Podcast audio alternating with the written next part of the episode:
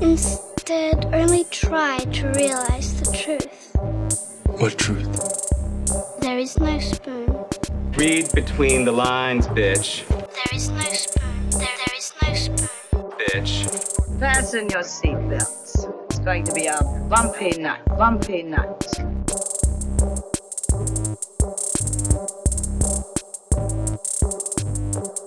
Saludos amigas y amigos, yo soy Mario Alegre Femenías Y yo soy Rosa Colón. y esto es Desmenuzando. Yes. En el episodio de hoy vamos a comenzar con nuestro recorrido por los diferentes estudios de anime que van a estar eh, haciendo cortometrajes para Star Wars Visions. ¿Y cuáles son los que vamos a estar hablando hoy? No, te voy a tirar al medio, Rosa. porque se no, este, no, no me recuerdo del estudio, pero sí me recuerdo de los animes que vivo. Eh, vamos a estar hablando de JoJo's Bizarre Adventure, que fue hecho por Kamikaze Duga, es el nombre de ese estudio, y también vamos a estar hablando de Golden Kamuy. Golden Kamuy, que lo hizo eh, Geno Studio, que salió en diciembre Yes. del 2018. Así que de esas dos series vamos a estar hablando hoy de sus primeros episodios. No vamos a hablar, por supuesto, de toda la serie, pero queremos evaluar el, el estilo de cada estudio y cómo, cómo es su, su proceso de trabajo con, con estas historias que están desarrollando. Pero con eso Sí, venimos. pues, y, podem- más adelante. y vamos a hablar de las premisas de la serie para que se pompeen también. Sí, sí, porque el- uno de los, de los side effects que estamos notando a lo mejor con esto que vamos a estar haciendo en septiembre es como que como si nosotros estuviéramos tanto tiempo y no ten- tuviésemos unas largas listas de cosas para ver, estamos añadiendo cosas que estamos haciendo este sampling y es como que, oh, esto también me gusta, sea la madre, otra cosa para la Sí. lista. Así que... Preveo que sucediendo. muchos de los episodios van a ser And this is good shit. Y And lo voy a seguir it. viendo. And this is good shit. And And I'll, and I'll report back. Sí, yo me voy a sorprender si de repente llegamos a uno que hagamos como que, eh, por, por lo menos hay, hay un estudio que son películas. O sea que por lo menos sabemos que las vamos Sí. a ver y ya. y podemos salir de eso. Pero vamos a bullchitear entonces, Rosa, que has estado viendo por allá.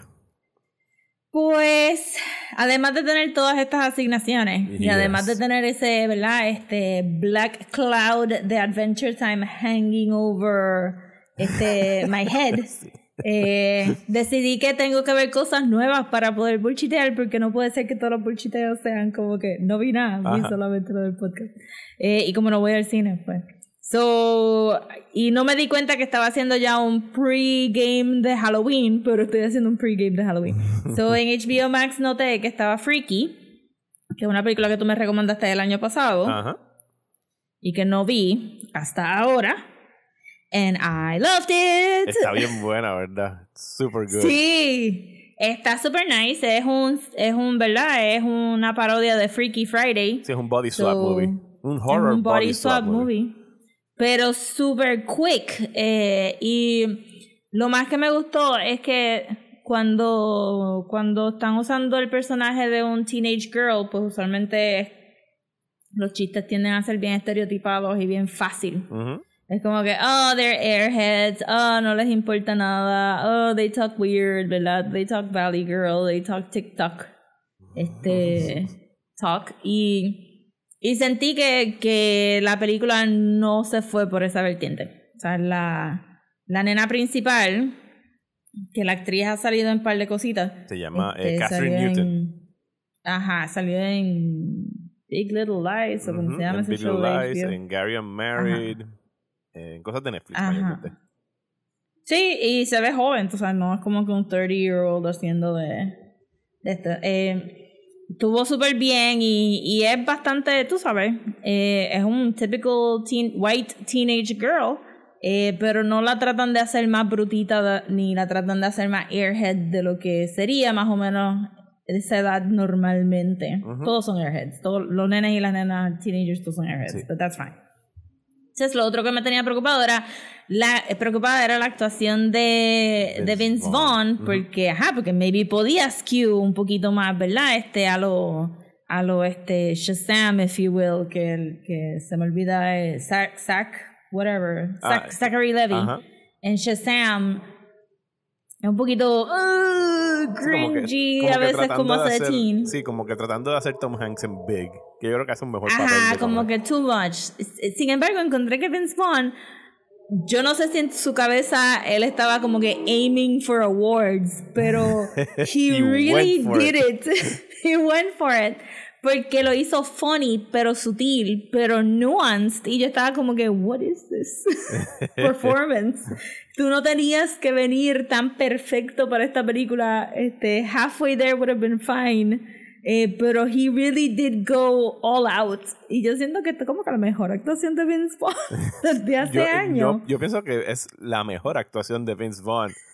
Full stop. Bueno, pero está Swingers, ¿verdad? Su debut. Su Ajá. debut está cool. Sí, sí, sí. Pero ajá, yo siento como que, wow, los últimos como que 10 años, this is, this is it. Esto es Vince Vaughn. Esto, es- esto es lo que él trae a la mesa.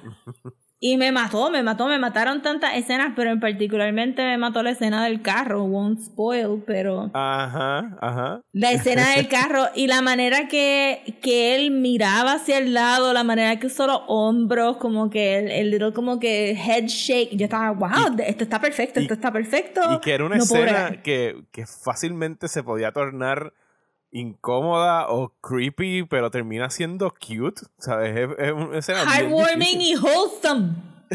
Wholesome. Ajá, es bien raro lo que él logra hacer con ese papel. Yo dije, él tiene que tener hijas. Es imposible que él haya estudiado. O sea, y en efecto, tiene una nena, pero es una nena chiquita, tiene como 10 añitos. Todavía no, no es lo suficiente para estudiar, pero he did his work. Y la actuación de él, así, ¿sabes? Porque es un body swap movie. creo que no explicamos la trama. Él es un serial killer. Ajá. Eh, y ella es una muchacha en high school y eh, por un, es un cuchillo que ellos agarran, ¿verdad? Un cuchillo que está Sí. cursed. Pues hacen el switch del cuerpo y entonces ahora el, serial- el body del serial killer tiene a la nena eh, en, en la mente y viceversa. El serial killer es la nena. Pero entonces él tiene que estar actuando como una nena de high school y le queda cabrona la actuación. Y al mismo tiempo Demasiado. la nena eh, Catherine Newton haciendo de Vince Vaughn, porque ella está, está haciendo del serial killer, pero está haciendo del serial Sí. killer como Vince Vaughn. Y yo pienso que los dos tienen que haberse estudiado muy bien los manerismos y todo eso, porque o sea, les Sí, quedan brutales. sí. Yo encuentro que, y también fuera de las actuaciones de ellos, el libreto de la película estaba bien bueno para hacer una película comedy horror, porque eh, me gustó, a pesar de que, digo, el mercadeo de la película está bien malo. ¿El qué? El mercadeo de la película estaba bien malo. Sí. Eh, el trailer está malísimo y este, los posters están asquerosos por el piso. They're the worst. Sí, yo creo que Eh, tú pusiste porque eso en las que- redes sociales, ¿verdad? Que era como que el worst Sí. marketing campaign. Yo busqué ahí un póster lindo para postear y no había ninguno. Eh, porque creo que, que la película quería que el reveal de que era Vince Vaughn fuera más sorprendente. Ujú. Porque te, tienen el, toda esa primera escena del serial killer siendo súper violento y súper como que disgusting. Eh, todo el tiempo está tapado. Eso que ayuda mucho también a la interpretación de la nena teenager. No- nos ayuda a nosotros a ver a la nena teenager como el serial killer porque la cara de Vince Vaughn no estaba tan presente al principio cuando comete todos estos violent este, acts en contra, que eso estuvo súper clever también. eh, porque Vince Vaughn tiene un friendly approachable face. Sí. ¿Tú no has Este, visto, me- ¿tú no viste eh, Happy Death Day? Sí, yo vi Happy Death Day y me falta las dos, que la tenía para ver, pero la quitaron. Creo que la quitaron de HBO Pues es, el, antes es el de que la mismo, pudiera ver. es el mismo director y guionista, Christopher Sí. Landon, que para mí, pues, el tipo tiene un don para, dentro del género del horror, tomar como que premisas de otras películas. Happy Death Day tiene como que el time loop, Groundhog, Groundhog Day. Day, sí. Bueno, de esto, entonces la segunda de, de Happy Death Day es time travel, pero con horror tropes. Y esta de Freaky cogieron el body swap movie y le aplicaron un serial killer plot y, y Sí. como que está muy bueno haciendo esos híbridos de, de, de cosas. Y es bien económico porque una vez establece, una vez tiene esa escena al principio que es bien clásica de horror, bien Scream, bien este Friday the 13th, Ujú. bien Halloween. La manera que él establece el villano cuando, cuando Vince Vaughn se levanta por primera vez eh, como la niña eh, en el apartamento del serial killer, que claramente es una casa abandonada. Ujú. Pero tiene tantas cosas visuales que tú estás viendo aún antes de que este Vince Vaughn Teenage Girl la vea. Y, tú- y yo estaba diciendo, este serial killer es como que un chin chin muy dark para esta, para esta película. I wonder what they're gonna do. Porque yo pensé como que DH, porque tenía todos estos maniquís decapitados y todas estas cosas bien asquerosas. Y yo estaba ahí como que sweating, como que esto se va a poner como que medio feíto. Pero no, they do that y la película se queda light y la película se queda comedic. Está bien, bien chévere. Eh, y lo único, lo único que tropieza es que pues este tiene su el tropo de pues la nena blanca es la protagonista y tiene un gay best friend y tiene un black best friend y ellos son literalmente just her friends. No hay más nadie que buscar. Este, ahí es donde tropieza un poquito eh, la película, pero pero pues siento como que ajá, Happy Death Day también es, es kind of kind of white. Ah, sí, eso sí. También, sí. So que maybe this is, this is just his wheelhouse de no de esto. eso es lo único que tropezaría un poquito. Pero el, el, libreto estaba fenomenal, la película estaba bien rápido, I enjoyed it a whole bunch y de verdad que, que está bien cool. Está bien cool para ver con pana. Sí, es, un, es una buena película que estrenó, estrenó el año pasado. Eh, tuvo como un estreno bien limitado porque es COVID. Y pero ahora tiene chance de verla en HBO Max, así que denle Give It a Spin. Está bien buena. Ya se aprovechen. Estoy de acuerdo con, con Rosa. Pues yo, ¿qué yo he visto? ¿Qué problema? Yo no, no sé. puras asignaciones, es lo que estaba haciendo por acá. Vi, bueno, vi Shang-Chi en The Legend of the Ten Rings, pero eso fue hace como dos semanas, pero ya que estrenó puedo hablar de ella. eh, I think it's perfectly fine. Marvel movie. Eh, yo sé que a lo mejor no, no. es lo que la gente quiere escuchar, pero. Y ya siento que he hablado de esto como tres o cuatro veces porque lo he grabado por otros sitios, pero, o sea, si Marvel quería que esto fuera como que Black Panther for Asian people, o sea, como que tuviera el mismo impacto, yo no pienso que vaya a lograrlo. Y no solamente por COVID, o sea, y hay muchas cosas que la película hace bien, o sea, como por ejemplo empezar o sea, los primeros 5 o 10 minutos, a lo mejor estoy exagerando, pero o sea, el primer el prólogo entero es en mandarín con subtítulos. O sea, tienes que llegar a leer subtítulos en una película de Disney que es como que, wow, they went there. ¿sabes? Porque están haciendo todo este cuento sobre Wenwu. Wenwu es el personaje de Tony Leung, que era este guerrero que conquistó tierras y creó la organización de los Ten Rings para desde el clandestinaje como que moldear el mundo según su visión y ha estado behind the scenes, controlling everything. Y después nos encontramos con Shang-Chi que es su hijo, que huyó a Estados Unidos en San Francisco hace 5 o 6 años tras una tragedia familiar, como que escapando de su destino, ¿sabes? Porque su papá lo estaba criando para que fuera como que su mano derecha y eventualmente su, sucesor. Eh, y tiene, o sea, el elenco está brutal. Eh, Simu Liu, que hace de, de Shang-Chi, está durísimo en lo que respecta a artes marciales. Tony Leon es como que hello, Tony Leon. es, too much. o sea, yo no sé si tuviste el, el shooting que le hicieron en, en GQ, que salieron unas fotos esta semana, pero es como que, oh my god. O sea, el tipo tiene 59 años y es la bestia. No, pero me lo puedo imaginar. Y ahora, o sea, y ahora está haciendo su debut en Hollywood, que fue súper raro verlo hablando inglés. O sea, fue como que, oh my god, ¿qué es esto? ¿Por qué Tony Leon está hablando inglés? Pero, o sea, la película empieza muy bien. Las secuencias de artes marciales de esa primera mitad están brutales. Pero pierde su enfoque. O sea, cuando le, cuando le da la Marvelitis. Porque si hay algo que tiene a su favor Black Panther, y por eso es que gusta tanto, es que el resto del universo de Marvel no está tan presente metiendo la cuchara en lo que está pasando en esa película, sino que nos podemos envolver en la cultura de Wakanda y todas esas cosas.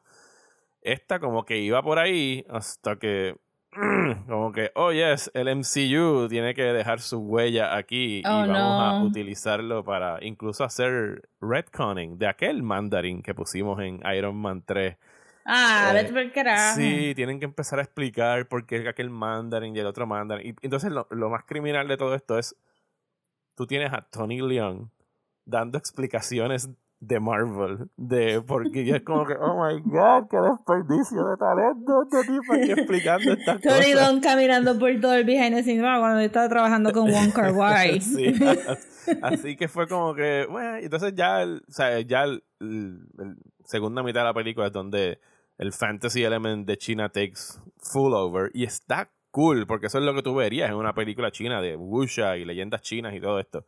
Pero como que empezó como un drama familiar bien bueno donde incluso el papel de Tony Leon que es el villano para mí lo lo lo interpretó como un antihéroe. O sea, de verdad que you feel for him. Sea, porque es fucking Tony Leung. Y entonces, Ajá, bueno, también puede ser tu crush con Ajá, Tony Leung. Y entonces pero- Shang-Chi como que queda un poquito opacado por, por el Stardom y porque pienso que el papel estuvo un poquito mejor desarrollado. Pero, pero sí, cuando le entra la Marvelitis a la película, como que me empezó a perder poquito a poco. Y acabó estando ahí como que, it's fine. ¿Sabes? No, empezó muy bien y después acabé el cine saliendo como que está perfectamente ok. Mm. Está bien difícil porque yo creo que parte de lo que hace que Black Panther haya sido tan buena es que la escribió para un niche y todos nosotros nos disfrutamos a pesar de que la película no era para nosotros. Ajá. Eh, ajá, porque Pero- él pero no es tenía esa- que poner a... Pero es esa especificidad lo que atrae a gente incluso afuera de ese nicho. O sea, es como que... Sí, obviamente. Y, te- y cada persona, digo, yo no sé, sea, de- ¿verdad? Nosotros también siendo, a pesar de, de, de que, ¿verdad? Yo soy white latina o whatever, pero tenía algo social para mí también, con el discurso de los museos, el discurso de, ajá, como que colonizadores y todas estas cosas. Tú le podías sacar un poquito, pero claramente la película es for black este, Americans. Ujú. Y todos nosotros estábamos in for the ride. Ajá. Pero tenía que tener eso, este, hacer una película de asiáticos y esperar que, que sea igual que Black Panther y no traer nada social. O sea, me imagino que no hablaron nada de, De... de como que Asian Americans, de como... No, bueno, tienen el, este, el- so- no, el- o sea, el papel de no Aquafina. están naturalized según la gente blanca de Estados eh, Unidos. el papel de Aquafina, ella es la, la Asian American. O sea, ella nació y criada en Estados Unidos, no sabe mandarín y está utilizada como comic relief al mismo tiempo que para excusar que cuando viajan otra vez a Asia la gente tenga que hablar inglés alrededor de ella. Porque si no, no la Mm. entienden. Porque empieza muy bien la gente hablando mandarín, pero llega un punto donde los personajes plenamente asiáticos de China están solitos entre ellos en escena hablando inglés anyway. O sea que está ahí Sí. para hacer esa, esa transición. Eh, pero no, no Sí. dice, no dice nada sobre. Para mí no dice en realidad nada. O sea, pero yo no soy asiático. A lo mejor a los asiáticos le- les dice algo. Pero- bueno, pero tendría que ser bien overt. I mean, en Black Panther es bien overt. Sí. Tú sabes, como que tienes ahí a alguien como que, look, they stole things from the museum. Ajá. The, the museum stole things. Ajá, y que, tendría y que que, esa ser es algo otra así. película que tiene un villano con el que tú puedes empatizar to a point. Que yo pienso que eso siempre es importante con, con los villanos, que tú puedas entender como que I know where you're coming from, pero ese Sí, te pasaste no es de la raya, but you're right. Sí. Que, que yo pienso que es de los mayores errores. Digo, obviamente, hindsight es 2020. Pero Killmonger sí tiene como que el sentido poético de que él muera al final de la película y las palabras que dicen es como que, hay, que esa, esa última línea que dice como que I rather die than live a life in bondage y no sé qué madre. Ajá. O sea, él le queda cabrón a ese personaje. Pero ahora, tras la muerte de Chadwick Boseman, ¿sabes? Killmonger era como que el tan obvious substitute, o no substitute. Pero sí. como que el que pudiese redimirse de alguna forma y tomar el mantle. No sabemos qué más, qué van, en realidad no Sí. saben, no Bueno, sabemos qué van a you know, hacer they can always bring him back. Es como que eso es lo de menos. Sí, sí, sí. O sea, Movie magic. haz un multiverso y, y ya. Pero, Ajá, también. pero que en realidad estoy, no sé, Oh my god, ya lo escribiste ahí, ¿verdad? Va a venir un Killmonger de otro universo que es just as angry but not as violent Ajá. y le van a No dar va a el Angry de Black Black Panther. Yes, No yes, yes. Esto- Lo del multiverso es el mejor arreglo ever. para de todo, sí. Para todo. Que eso es. o sea, no sé. Estoy ya en un punto de mi relación con Marvel que me cuesta la hiperconexión versus que estoy, estoy en un punto en mi vida donde prefiero algo como Suicide Squad, que es como que olvídate de lo que viene después y lo que vino antes. This is the movie. Este es el principio, este es el medio, este es el final. Y no estamos setting up anything necesariamente. Y es como que it's just a fun time. Y la viste y that was fun y te fuiste. Y entonces no es como que tienes que Sí. tienes que perder tanto tiempo en la película en setting up other shit, que es como que ah, Ujú, o sea, ujú. no sé. Which is why I stopped. sí, pero, o sea, Which is why I stopped. y es, o sea, en términos de, de legado, ¿sabes? 50 years from now. Yo con mis nietos, yo no puedo decirle, ve Shang-Chi, no, tienes que ver 25 películas antes Bueno, de poder ver Shang-Chi. No lo puedes hacer ahora. Yo no. ¿qué, qué, qué yo le voy a decir a mis sobrinos? ¿Qué yo le voy a decir a mis sobrinos? ¿Quién carajo es The Mandarin? Ah, se tienen que sentar a ver este fucking Iron Man, las tres películas de Iron Man ahí para entender un throwaway line en una Mira, no. Nah. Pero anyway, Shang-Chi, it's fine. Shang-Chi. Go watch it. Si no, y si no van al cine, en 45 días va a estar en Disney Plus. eh, Sí, yo voy a esperar a. Disney Plus. Pues la otra cosa que yo vi, eh, estaba trabajando y quería tener algo en el background y pues me puse este a, a, a ver el- la sección de horror de HBO Max y estaba scrolling y vi un póster so, que, me, que me gustó mucho el póster y dije, ah, a ver qué es esto. Y la película se llama Rabbit. Y cuando cliqué la información, pues decía David Cronenberg. Y yo, ah, pues fíjate, yo no he visto tantísimo de David Cronenberg. Pero siempre me pone wary, como que va a ser muy gross. Sí, y maybe no la voy a querer ver. Ajá, como, ugh. Pero entonces vi que era del 77 y yo dije, well, that's the year I was born. So, déjame, de- vamos a ver. Entonces vi que era en, en Montreal, que este friend of the show, Balmin, vive en Montreal, y dije, Sí, porque él, es- pues él es canadiense. El, eh, Ah, él es Sí, David canadiense. Cronenberg es canadiense. Oh, I assumed este US citizenship. Mm, mm, mm. Este, pero muy bien. Él es de, pues de Toronto, verlo. si no me equivoco. Dije, va, whatever, déjame ponerlo. Can't be that bad, can't be that gross. Este, y wow, está bien buena. Está bien buena. It's a little bit gross. Bueno, porque es David Cronenberg. Sí, pero no es super, super, super gross. Es simplemente a little bit gross y odd. Entonces, pues, pues mientras más la seguí viendo, pues se puso más y más relevante a nuestros tiempos de pandemia. Que fue como que, Jesus, no puedo ni zafarme ni eh, random. ni, ni por, por buscar una tonta película de horror en HBO. Ajá, como que, no, slapping me con los vaccine IDs. Sí, eso. Ajá, A mí eso me este- pasó como en los primeros meses de pandemia, que dije, déjame, yo no veía Johnny Mnemonic desde que salió en el cine. Y no sé en qué servicio estaba y de repente la puse y dije, déjame olvidarme de la pandemia, que de seguro está como que a la vuelta de la esquina que se acabe, ¿sabes? Estábamos como en abril o en mayo del año pasado. y me pongo a ver Johnny Mnemonic y la primera escena es todo el mundo con mascarilla, con, ¿sabes? con protestas en China. O sea, yo como que, ah, mira, o sea, estoy otra vez en la pandemia, todo el mundo con mascarillas en, en esta película. Pero sígueme contándome No. de, de Rabbit, mala mía. Este. Ok, so Rabbit es. Bien weird.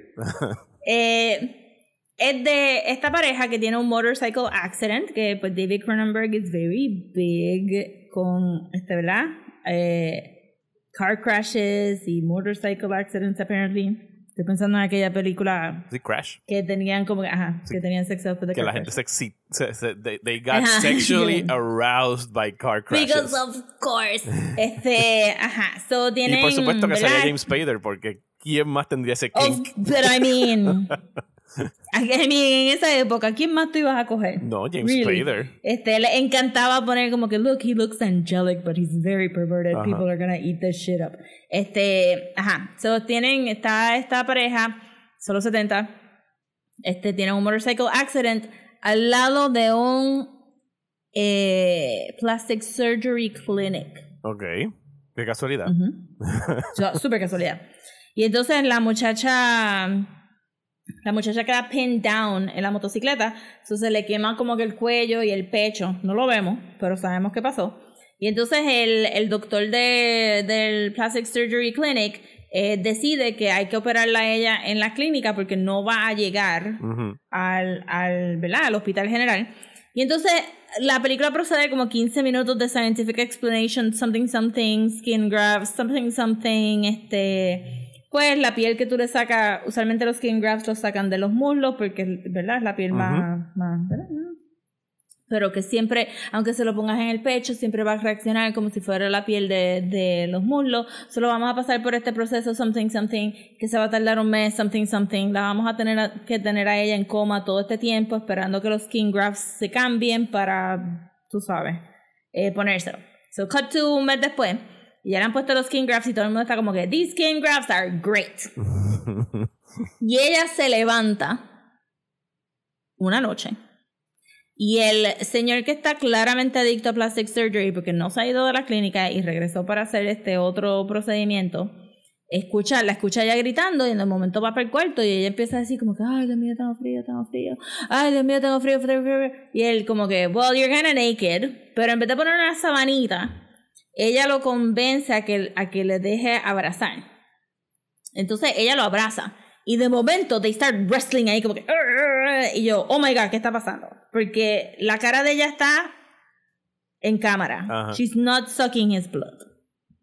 She's naked. So ya yo estaba ahí como que contando, where could she be sucking blood de esta situación? Porque él estaba como que, "It's- stop it, you're hurting me. ah". Y yo, ¿dónde, dónde, dónde, dónde? Eh, pues sorpresa, Mario. Dímelo. Eh, she is in fact a vampire. Ajá. Fíjate, no pensaría que eran vampiros en esta película, pensaría que iban a ser zombies o algo así. Well, they're both. Oh, they're vampire zombies. They're ah, both. Okay, okay, okay. Ajá, pues se llama Rabbit. Este, pues aquí es donde viene el David Cronenberg element. Ella le sale un culito, Ah, un culito en la axila Ok. y del culito le sale una pullita. Y lo sé porque hay una escena donde el doctor está prodding it. Ok, sold. Para, para ahí. Voy a ir a ver esta película. ahora. Ajá, para que sepan, pues la cosa es que ajá, tiene como que abrazar y salen estas pullitas y ella le chupa la sangre. Espérate, Eh, lo- so ella los- te- el equivalente a los fangs del vampiro están en las Está en el axilas sobaco. y al abrazar a las personas. Sí, she has to hug no es como que like this. Estoy haciendo un hugging motion en Ajá. el aire.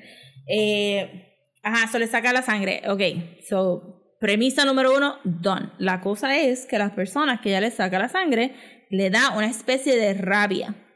Hence el title y Ujú. por ahí para abajo sigue la historia. Eh, es bastante corta, yo encontré. Sí, son No le- 86 minutos, creo que vi aquí en IMDb. Sí, yo no le tuve que dar pausa en ningún momento. Y de ahí para abajo, pues, tú sabes, fuck Montreal. Se jodió la. se jodió la ciudad. se jodió la ciudad.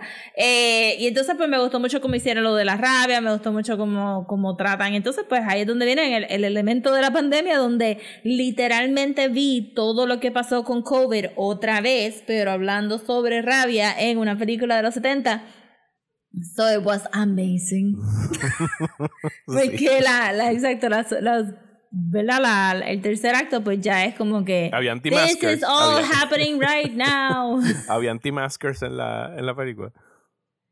No habían anti-maskers, pero claramente dieron un set de instrucciones que nadie está siguiendo. Ok, está bien. O sea que sí habían, pero no eran específicamente Ajá, anti-maskers. exacto, no, porque en este caso pues no es airborne, so no puedes hacer más nada. Y está medio funny que, que una de las instrucciones es como que try not to get bitten, you know, como que woo, I guess.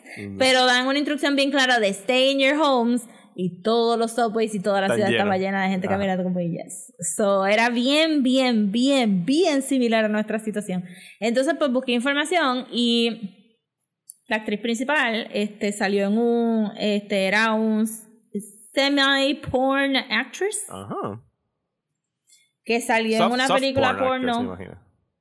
O, full Mm, porn no es que she como que she did hardcore porn pero no era su main thing porque lo hizo para tratar de breaking into the movies y después pues Ese es Marilyn este, Chambers, she- es el nombre de esa actriz. ajá este creo que el, el porn se llama Be- Through the behind, Green the green, Door behind the Green Door. Behind yes. the Green Door.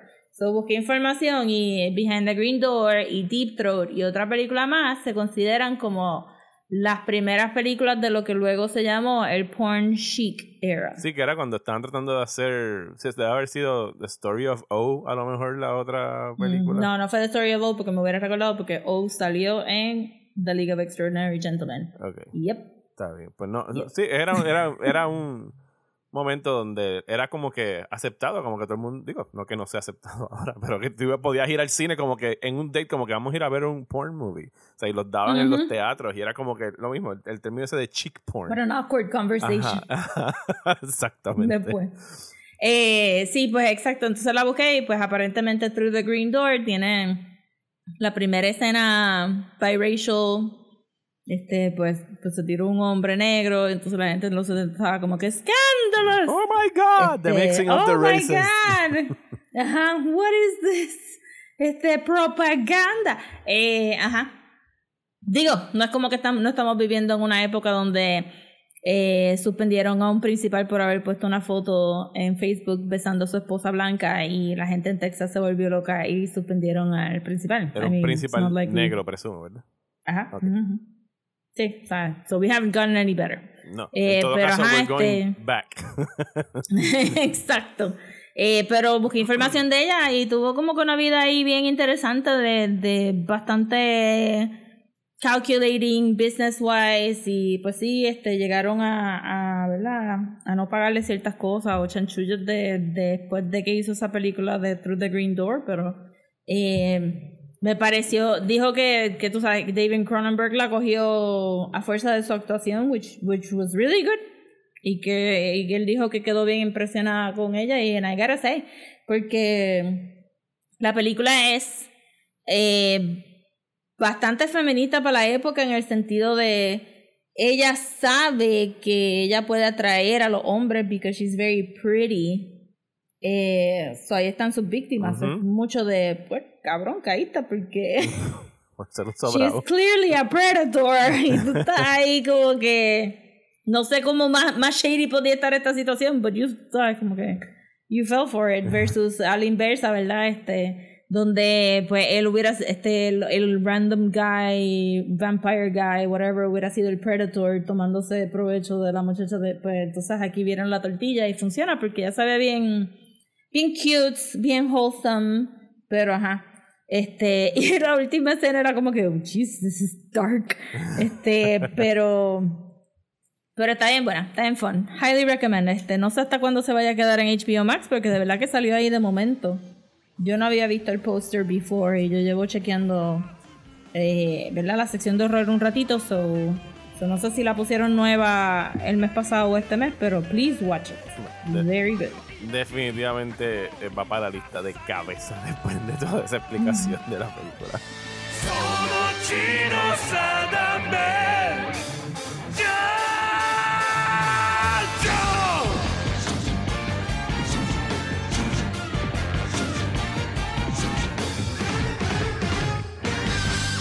Pues ahora comenzamos con nuestro recorrido por los estudios de anime que van a estar eh, trabajando, o que están trabajando, ya trabajaron, ya entregaron lo que iban a hacer, eh, sus Hace episodios de Star Wars eh, Vision, que va a estar estrenando más adelante este mes en Disney Plus.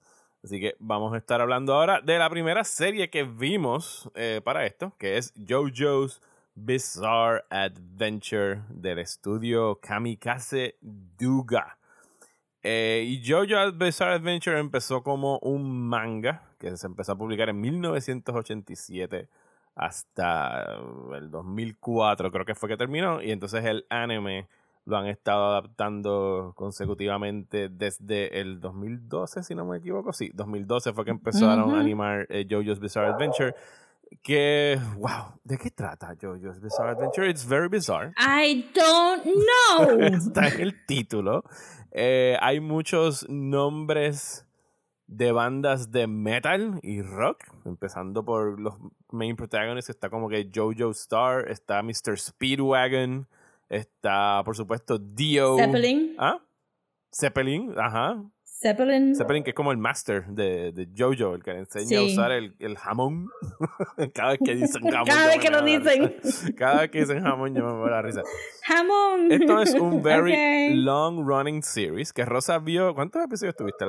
Yo sé que tú dices. Vi el primer season completo. Cuando tú dices primer season, porque yo siempre tengo esta confusión aquí. Cuando tú dices primer season, tú te refieres hasta la primera pelea de Jojo con Dio. ¿Algo así? No. ¿No? ¿Hasta dónde? Hasta donde Netflix decidió Que era- se llamaba bajo un título en específico. Ajá. Y se acaba con un definitive, definitive ending. Ok. Que no sé si I should spoil. Eh, eh, pero se acaba con un definitive ending. Vamos a ver. Déjame ver, porque eh, yo, yo- yo me confundo tanto con estos episodios. Déjame ver. Star, ah, ok. Season 1, el Phantom Blood Battle Tendency, que fueron, fueron Sí, 26 Phantom Blood. episodios. Ya, tuviste todo eso en una Yes, semana. yes, you yes. have time. Yo te envidio. Pues, este, lo pude hacer viendo como dos episodios al día. ok. En, Pero, pero, en, en la última semana. no, empecé la sem- empecé cuando dijimos oficialmente que íbamos a hacer y pues dijimos que íbamos a hacer Jojo y entonces empecé a ver dos episodios a- a- al día. No podía ver mucho más. It's a lot. Ajá. Sí, It's it a lot a to take in. Pero estaba. Ok. Eh, pero, pero no busqué información antes de verla. Esto, eh, cuando, cuando dijimos que íbamos a ver Jojo, me emocioné porque a Ivia le gusta mucho Jojo y a todo el mundo había estado posteando memes de Jojo eh, en Facebook y todas esas cosas. Y pues por la información que te mandé cuando empezamos a hablar, ¿verdad? De que, de que se habla de que los diseños del manga de Jojo están influenciados por eh, estos fashion illustrations de un puertorriqueño que nació en Puerto Rico, se mudó cuando era chiquito para Estados Unidos, se convirtió en este huge fashion illustrator de estar en Vogue y todas estas cosas en los 70 y los 80. Se llama Antonio López y han habido exhibiciones de su arte por todos lados. Él es como que world renowned fashion illustrator. Eh, que aparentemente no se nos enseña aquí for some strange y, y reason. cuando miran el arte es como que sí, definitivamente el arte de Jojo se inspiró en él porque es indiscutible. Y no sé si en algún momento le han dado crédito o algo, pero o sea, es como que es, es tan y tan Es- obvio. Lo más que yo conseguí, pues sabemos que, que los mangaka tienden a ser bien, este, not public. Ajá. que, es- que lo más que, que pude conseguir es que sí, el mangaka de, jo, de Jojo ha dicho que, que, que le encanta Fashion Illustration, que ha estado influenciado un montón por Fashion Illustration. So, yo creo que eso es lo más fuera de que alguien directamente vaya y le diga, mira, tú sabes de las ilustraciones de Antonio López. Pero es indiscutible, porque las, las ilustraciones de Antonio López tienen un montón de energía y dinámica y tienen un montón de, de como que patrones y colores, que entonces cuando tú ves Jojo, que es un vómito de colores al final del día, este eh, se nota, se nota bien brutal la manera que están todos squared off, que sí, tú puedes decir, pues se ven como hombres fuertes shonen, pero, pero cuando los ves side by side con las ilustraciones se nota. Y son los rostros también, Sí. específicamente el rostro. Sí. O sea, es, es lo más pronunciado que hay en- entre, entre ambos estilos. Y mira, según la sinopsis que encontré aquí, para decir de qué trata JoJo's Bizarre Adventure, JoJo's Bizarre Adventure tells the story of the Joestar family, a family whose various members discovered they are destined to take down supernatural foes using powers that they possess. The story is split up into unique parts, each following a member of the Joestar family who conveniently and typically have names that can be abbreviated to JoJo. Así que todos hay JoJos. Yo estoy un season más adelante que tú. Yo estoy con el. el ¿quién sería? El sobrino. O sea, eh, o sea, el JoJo de el primer season. eh, Creo que es el tío abuelo de donde yo estoy viéndolo. o algo por el Jesus. estilo. Pero sí, todos tienen el, el Joestar. eh, y este es Jotaro, porque es en Japón, el que estamos viendo ahora. Porque empieza late 1800s la historia. Sí, sí. Pie- Empieza totalmente. Yo, yo fui blind a fuerza de los memes y de, de la pompeadera de Ivia. Y de momento empieza y dice 1800 whatever. Y yo, ¿what? Tú Y de que- momento. sí, porque in va- England. porque- ¿What? Ajá. y todo el mundo Y- está gritando jamón todo el tiempo porque tienen que pelear. Ah, bueno, no, no, pero para empezar, yo no, yo ni cogí, me tuvieron que decir que los nombres eran este Bandas de rock. banda. Ajá. Este, el Big Tail fue cuando apa- apareció Ario Speedwagon. Ajá, y tú Eh, como que, porque yo no sé, wait. yo no sé, no sabía que había una banda que se llamaba Dio, sí, estaba como, sure, yeah, whatever. Y yo estaba como, what am I watching? What is this? Todo el tiempo estuve, viendo el más. Entonces decía, bueno, ya vi un episodio, ya sé de qué se trata. Ujú. Y el próximo episodio no. Te cambió los muñequitos por completo. Ajá, y era como que, wait, wait, what? Y de momento, otra vez pasaba otro episodio, what? Sí, de, de lo que recuerdo Eh. del season hay como que una, una, una máscara maldita que tiene este personaje de Sí. Dio que se criaron juntos con el papá de Jojo, ¿verdad? No, o el papá de Dio, Mira. no me acuerdo. Mira. Inmediatamente te traen como que motifs de Drácula porque Ajá. están viajando en un carriage, el carriage se vira, el este, la Mai se muere, el papá está tirado en el piso, el bebé está llorando, aparece este, va- este bomb. Ajá. Eh, Papá Joestar estaba vivo, confunde la situación y, y pues crea este bond donde, ah, me salvaste la vida a pesar de que tú realmente me venías a robar y pues cuando el tipo por fin se muere de alcoholismo, because it is England in the 1800s. Ajá. Sí, Este, era de eso o de tuberculosis. Es que si vamos a Full, morir. pero tú no eras suficientemente guapo para morir de tuberculosis. Estamos claros que solamente la gente bien bonita e inocente son las que se mueren de tuberculosis en estas cosas.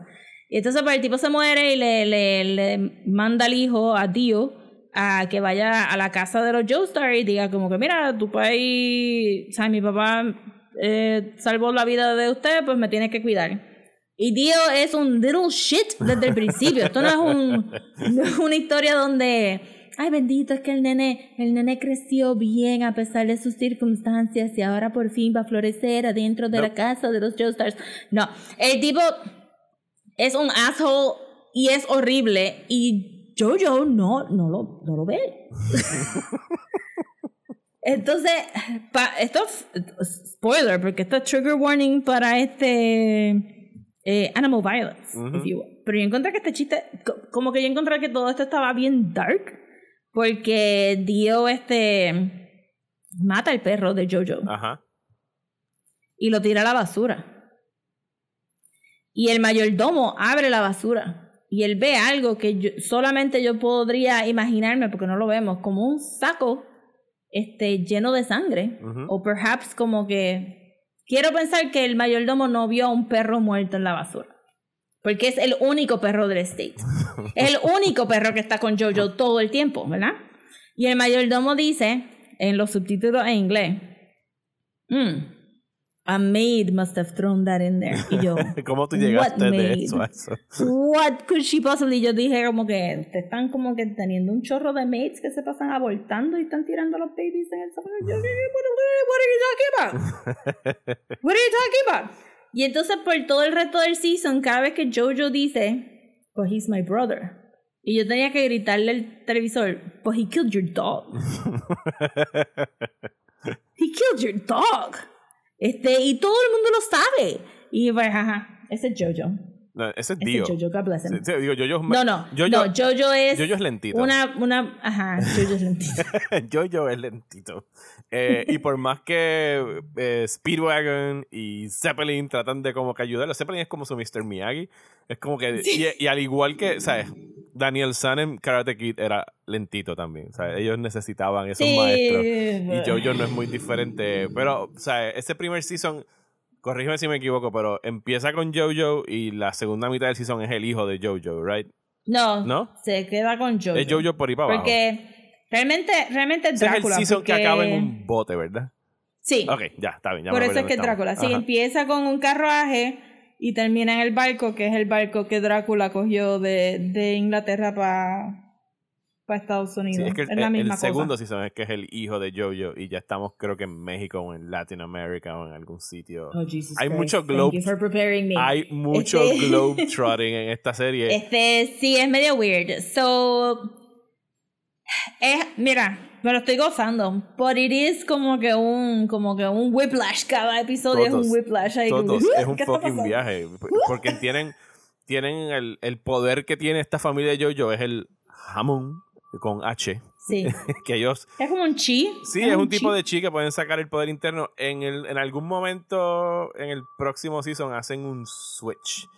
Y entonces tienen, empiezan a tener como que estos. O sea, el, el arte marcial cambia a estas entidades que ellos tienen por dentro que pueden sacar y manifestarse para pelear. Y eh, digo, no he continuado, pero para mí pierde un poquito porque lo cool era verlos a ellos peleando con sus propios poderes. Y entonces en esa temporada ya son como que sus tienen un nombre los strands los stands o algo así se llaman lo que lo que tienen ahí que, que empiezan a pelear entre ellos y ellos están más bien como que Mm. mirándose fijamente mientras sus strands pelean pero en términos de, de estilo de animación ¿qué te pareció? O sea, que, ¿y qué? ¿cuál es? déjame Pues, lo que no sé es eso voy a buscar que se supone que sea el corto que van a estar dirigiendo produciendo esta gente Sí, mira, a ver.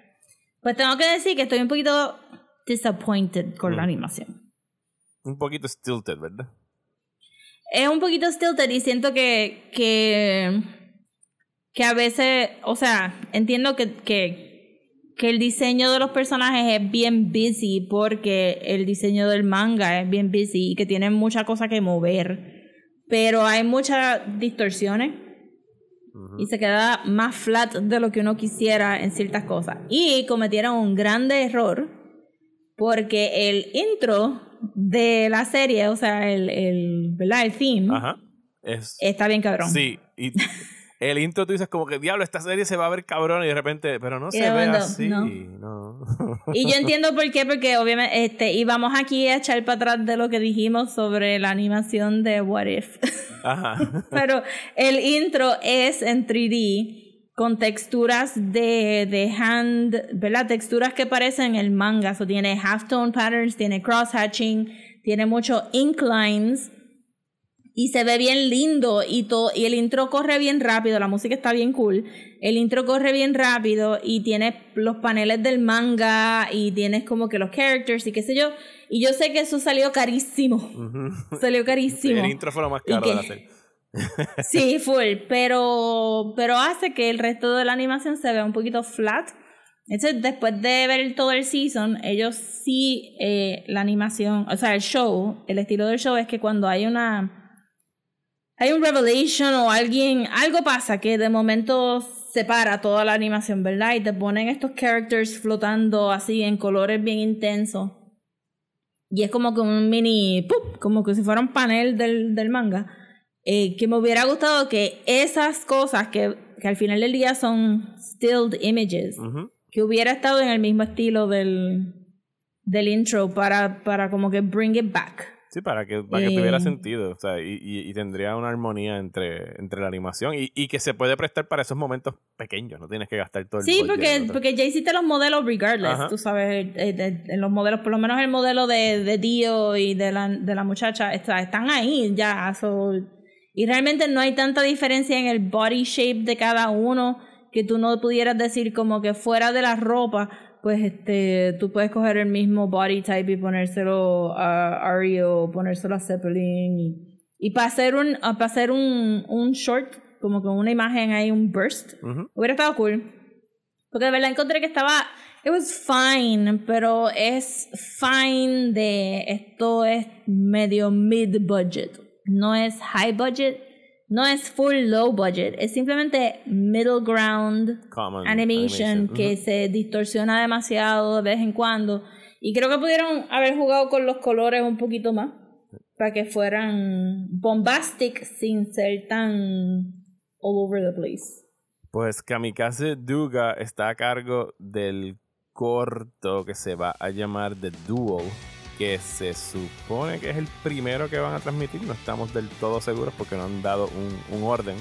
Eh, pero ese es el que, si han visto el trailer de Visions, es el que es mayormente en blanco y negro con los lightsabers a colores, donde sale Mm. él o la samurai, no estoy seguro, con, con el paraguas lleno de, de lightsabers. Yeah. So, o sea, obviamente esta gente, lo suyo es pelea y, y, y grabar peleas. So, Yeah. Lo vamos a estar viendo ahí. No sabía que está basado, el, es, según aquí están explicando en Wikipedia, eh, it focuses on the Jedi and the Sith, but with an alternate history pulled from Japanese lore. Así que va a ser Nice. algo, va a estar... Yo me imagino que todos van a hacer así. Sí, y qué bueno, o sea, qué bueno que vayan a hacer así.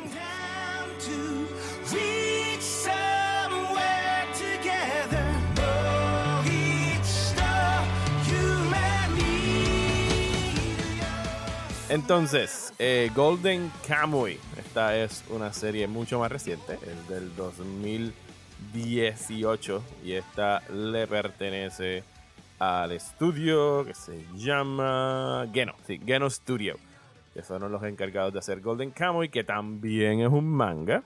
Y este es mucho más fácil de explicar en términos de qué se trata. Sí. Estamos en turn of the century entre los 1800 y los, entre los 1800s y 1900s, luego del Russian-Japanese War. Eh, los soldados están regresando a Japón luego de luchar en el territorio eh, ruso y están en pleno Gold Rush, el mismo Gold Rush de finales de- del siglo eh, XIX. Y cuenta la leyenda que esta ganga de personas se tatuaron en sus cuerpos el mapa. O sea, No, no una, la ganga no, hay una persona. una persona, exactamente. Sí. Así como que el líder criminal tatuó en los cuerpos de su posse el mapa de, de dónde está escondido este tesoro, que hay muchas personas buscándolo, desde el mismo grupo militar donde estuvo luchando nuestro protagonista, que se llama Rosa, ¿tú estás el nombre? Sugimoto. Sugimoto, Immortal Sugimoto, que fue un veterano de la Sugimoto guerra de Russian, eh, de Russian War, quien se une a esta niña, ¿verdad? Es una niña, tiene que tener como 12 o 13 años. Eh, pues están diciendo que es marrying age, so se ve bien chiquita, pero yo tendría que decir que maybe de 15, 16. Probably, por ahí, pero se la, se la- Sí. bueno, como todo en Japón las dibujan bien nenas. ¿Sabes? Sí, yo creo que yo creo que aquí hay muchos design choices que están hechos for the story, pero que realmente si fuéramos a cast them, este, ella estaría skewing más como que 16 a 18 versus lo que vemos que parece 9 year old. Ajá. y esta, ella se llama eh, Asirpa. Asirpa. eh, que es un Ainu Girl. Y para mi sorpresa, luego de ver varios episodios, sabes que yo dije, esto está como que demasiado específico y probablemente historically accurate, digo, excepto cosas de los tesoros y toda esa madre. Y me fui a buscar información y los. Ainus son una tribu, tú dirías, una, una Indigenous, Indigenous peoples de people las islas de Japón. de las islas de Japón, exactamente. Que actualmente, según lo que vi en el censo que busca información, solamente hay como 300. O sea, porque se mezclaron con el resto de la población de Japón y los que quedan que son... eh, y, lo, y, y lo que estaba buscando era que, que son de esa zona que incluso pueden ser eh, de los Inuits también, ¿sabes? Como que tienen algún parentesco con los Inuits del norte. Pues sí, de ¿verdad? En el, en el limited este, knowledge de world history que uno tiene. ¿verdad? Se supone que, Sí, que caminaron que por ahí arriba. todas esas áreas estaban conectadas, ¿verdad? Ujú. Y sí, como que es medio zángano tener que decirlo porque también, a mí me pasó también, pero ajá, todos los lugares donde hay tierra habían indigenous Ajá, peoples ajá. antes de que vinieran las culturas que nosotros sabemos y no importa si la cultura de Japón es super ancient, there was somebody there before Ajá. y eran los Ainu. Exacto. Y no son la Sí, única. porque o sea, yo sé que y no son la, la, la, la única población indígena de Japón. Yo sé de otra y ahora mismo traté de buscar el nombre, pero que incluso dese- desapareció. O sea, no hay rastros de, de esa población. Sí. Eh, y como esas. Yeah, I mean, I mean, Japón no era Japón antes anyway, regardless. Son un chorro de islas juntas. Este, Exacto. so, son ajá, cinco, cinco islas grandes y las otras más chiquitas que tiene alrededor. Pero sí, Sí. los Ainus eh, son esta eh, gente indígena que tiene sus propias costumbres y tradiciones y están como que one with Su propio nature. lenguaje. Eh, les encanta cocinar y todos los episodios yo me quiero comer todos los platos que enseñan en No, la por serie. las descripciones, mire, está, está brutal porque este Hasta la ardilla so me la quiero como. aclarar primero, a mí me gustó Sí, para aclarar, a mí me gustó mucho Jojo. ¿Sabes? Como que no estoy hating on Jojo, pero es insane. Pero de esta, lo único que sabía, sí, de Jojo nada más sabía que Ivy estaba pompeada. De esta, lo único que sabía era que Tania estaba pompeada. Ok. para ver este Golden Kamuy. So no busqué nada de información y como que al primer episodio yo estaba como de hooked, love it, I need to watch the rest of the series. La premisa está brutal, es bien unusual para un sí, manga. fíjate, yo Anime. si yo me hubiese si yo hubiese visto solamente el primer episodio, yo no me hubiese juqueado. O sea, yo me juqueé Ok, ok. específicamente porque yo vi el primer episodio y te pregunté a ti cuántos episodios has visto y tú me dijiste, voy por el quinto y es the best thing and I love it. Y yo como que, ok, pues voy a ver otro porque... Y ocurre, o sea, esto también se, se compartió en... Esto se... La, el manga era de Weekly Young Jump, es que salía este, este manga. El, y es como muchas otras premisas de típico manga y anime. O sea, eh, hay algo que tú tienes que conseguir que es lo que te va a extender todos los episodios. O sea, en, en qué sé yo, en Evangelion son los 18 ángeles, en los otros shonen hay que pelear con todas las escuelas, en una, o sea, siempre hay como que 12 demonios que hay que conquistar en, en, en Sí, sí. Demon, ¿cómo se llama? Demon, En Demon Slayer. en Demon Slayer. Y aquí era como que pues necesitas conseguir todas las piezas del mapa que están en estos ladrones que son los que están. Y yo como que, ok, I know where this is going. Pero, sea, es el típico, es la estructura de un típico, una típica historia de anime, pero, o sea, lo que para mí hace siempre la diferencia versus en historias de que son escuelas peleando entre ellos, que I really don't care en esos tournaments, es la especificidad de los personajes y cómo están escritos. Y aquí el dúo que hacen, que ponen estos dos partners que tienen a, a Sugimoto con, con Asirpa, Asirpa. eh, es lo que de verdad te juquea. Y el primer episodio no te lo vende porque ellos se vienen a juntar al final. Sea, tienes que ver los próximos Sí, pero a mí me lo vendió porque inmediatamente vi algo que yo nunca había visto, que era el Russian Japanese War. Ah, eso sí. O sea, es que eso es un- So, yo estaba ahí como que los cinco minutos, this is new to me, I love it.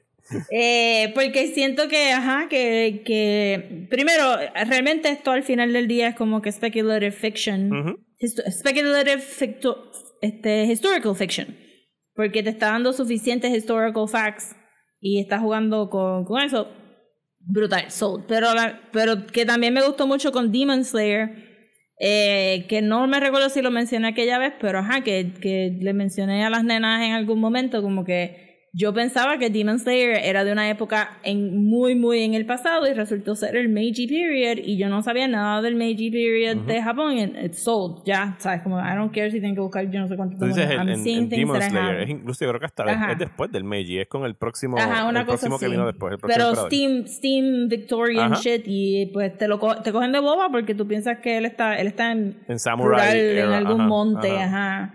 Y aquí al empezar con, con Sugimoto en, en la guerra, estaba como, yes, y de momento tienes elementos western, y yo, yes. Sí, eso, eso, eso fue, continue". eso fue lo que en los próximos episodios me agarró, que fue como que, espérate, this is a western, ¿sabes? This Porque tenemos un pueblito y tenemos gente buscando tesoros y tenemos Sí, I mean, un pueblo, una ciudad inmen- Hokkaido.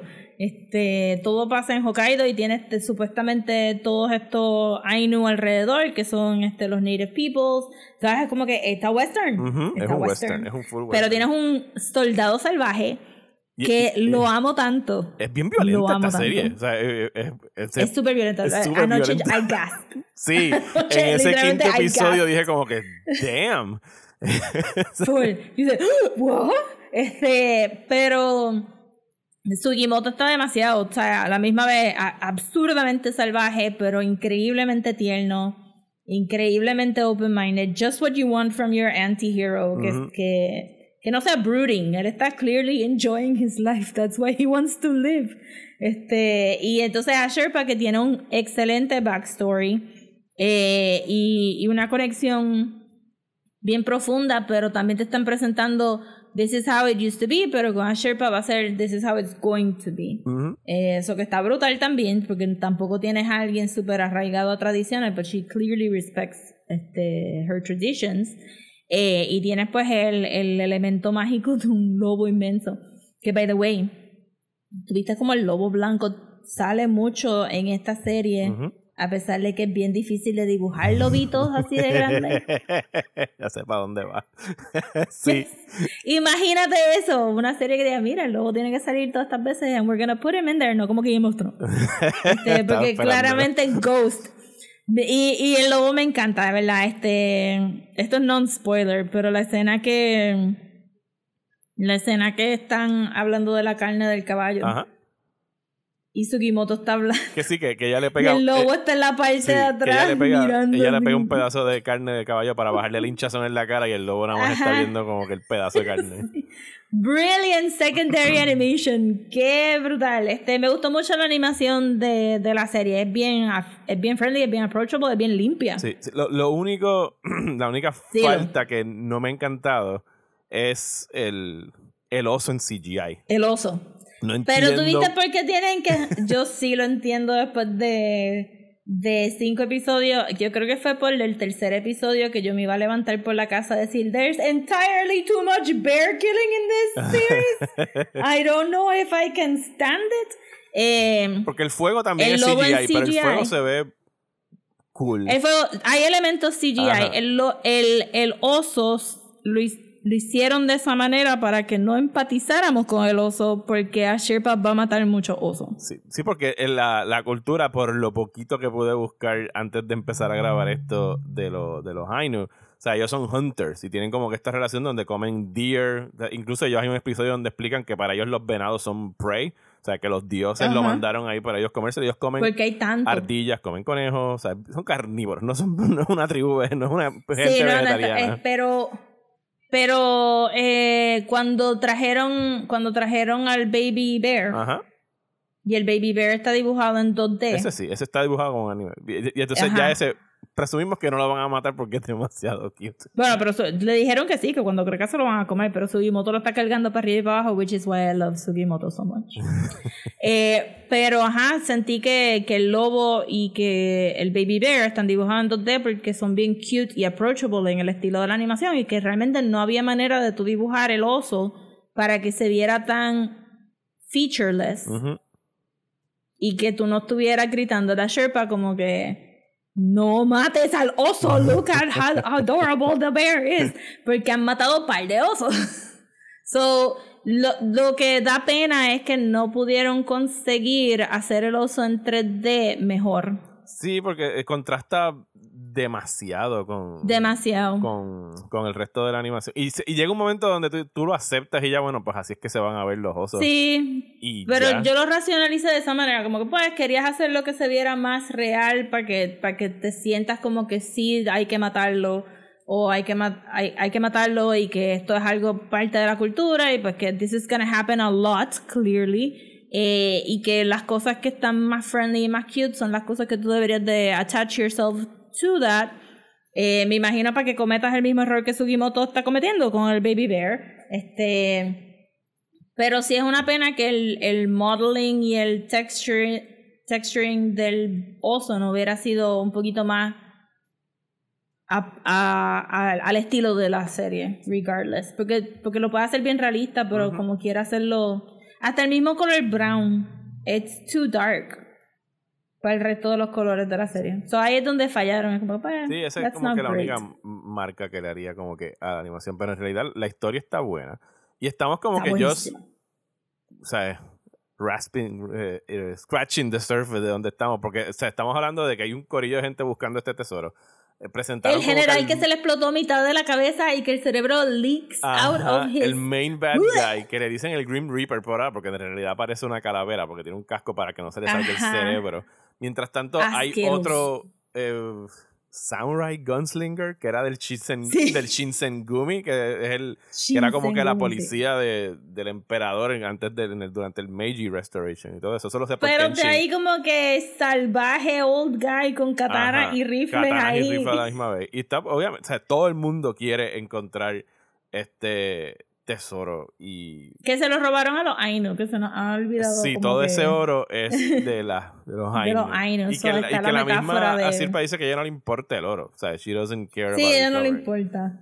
Pero, pero el, el tío de Sherpa sí como que insinuó como que, ajá, no, no, no, se murieron un cojón de gente por este oro. we kinda want it. Y tienes esa metáfora de, ajá, de los colonizadores viniendo a quitarle los recursos a los, a los Ainu eh, para hacer su- sus batallas que no le que a los Ainu no les importa. Porque todo el mundo se está peleando por Hokkaido, por el control de Hokkaido, pero realmente no... A Ainu no le importa. Pues la gente de Geno Studio son los que van a estar a cargo del cortometraje de Star Wars Visions que se llama Lop and Ocho. Eh, estuve buscando información del plot, pero no la encontré. Pero si han visto el trailer, es donde sale una, como si fuera una chamaquita con orejas así de conejo que le están guindando. Y hay otro tipo bien grande, como que parecería que es su partner. O sea, se ve bien fantasy se ve, lo, o sea, parece que va a ser, si me pusiera a especular acerca de algún alien species en el Star Wars World. Eh, y se ve bien chula la animación, así que si te vuelven a ver el corto, keep an eye out for a girl with bunny ears, que las tiene así colgándose abajo I y, un- y unas gafas rosadas. La animación está top notch, regardless del oso. Este, todo lo que es animación 2D, las distorsiones de la cara, el humor, el timing, todo está súper, súper bueno. Eh, I have no complaints de la No, animación, la animación está bien buena y pues de Golden Kamuy. lamentablemente esta sí es una que voy a añadir a mi lista de cosas que voy a seguir viendo. Tenemos, o sea, yo yo la continuaré en algún momento porque la estaba viendo con Daniel, pero esta de Golden Kamuy hay tres seasons hasta ahora, son 36 episodios en total, 12 por season, con el cuarto season eh, en- para salir el año que viene, en el 2022. Uf. Así que tenemos tiempo para ponernos al día con, con Golden Kamuy. Sí, pero está bien addictive. Es como que Golden Kamuy pude ver. Eh, traté de ver dos episodios, pero realmente un montón de información. So era como que un episodio al día fue lo que, lo que pude Y cada ver. Episodio es como que un montón de, de historical drops en, en ella. Sí, más la. Entonces, Tania me estaba diciendo ahorita eh, que el manga trae recetas. Oh, no. Yes. so, el manga es algo que voy a tener que explorar Maldita también sea. porque dijo que traía más facts y recetas. Y, y it makes sense porque el, el, eh, aquí paran para la comida. Mira, cada Pero vez, ajá, recetas. cada vez que ellos cazan algo, el episodio se detiene para cocinarlo. Y, entonces, y, y todos son como que estos asopados y estos broths y estos ramen. Parece, no son ramen, pero o sea, el tipo está... eh, Bueno, su- pero él comió ramen en el. O sea, el Sugimoto que- se está saboreando, entonces siempre le echa el miso, que lo más cabrón del último episodio fue cuando Asirpa tuvo que probar el cómo le transformó la cara primero de, de, de asco, que la, la dibujan diferente, super deformed, y después con Porque la- ella piensa que el, es que poop. el miso es poop. Ajá. Porque parece poop. Brutal. Vayan a ver Golden Kamuy, it's very good. De verdad, de este, los dos, vayan a ver Jojo y Golden Camo este. Creo que, que lo que vamos a encontrar con estos episodios es que va a haber algo. For, there's gonna be something for everybody. Ujú. Who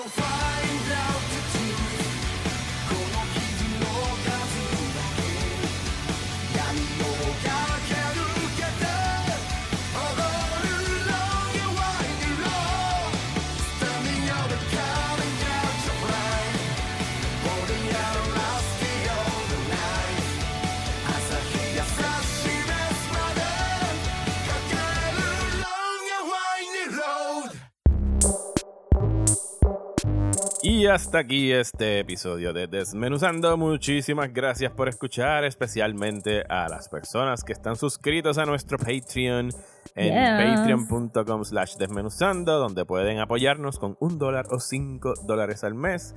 En un nivel de... estarían recibiendo dos episodios adicionales, que este mes vamos a estar hablando de la serie japonesa de Spider-Man de los años 70 y también de Batman Spider-Man. Ninja.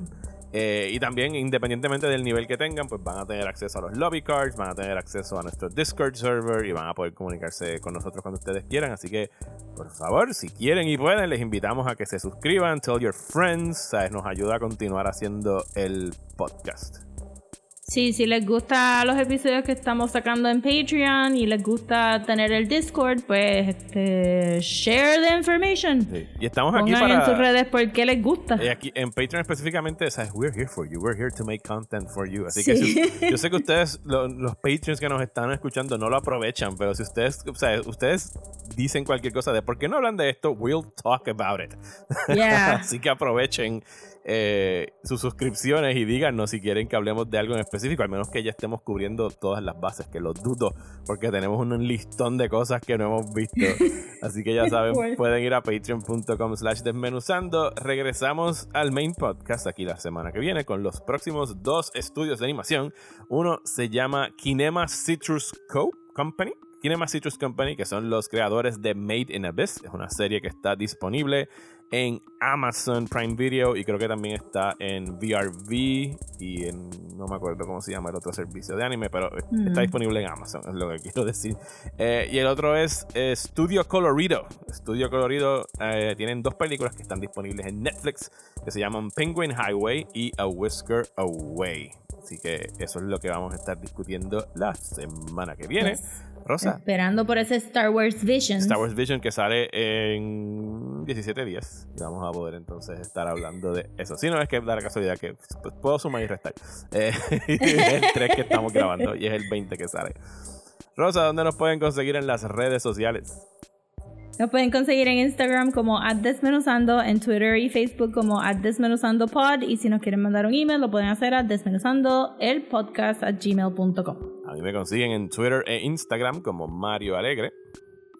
Y a mí me pueden conseguir en Twitter, Instagram y Facebook como at Sodapopcomics. Muchísimas gracias y hasta la semana que viene en Desmenuzando.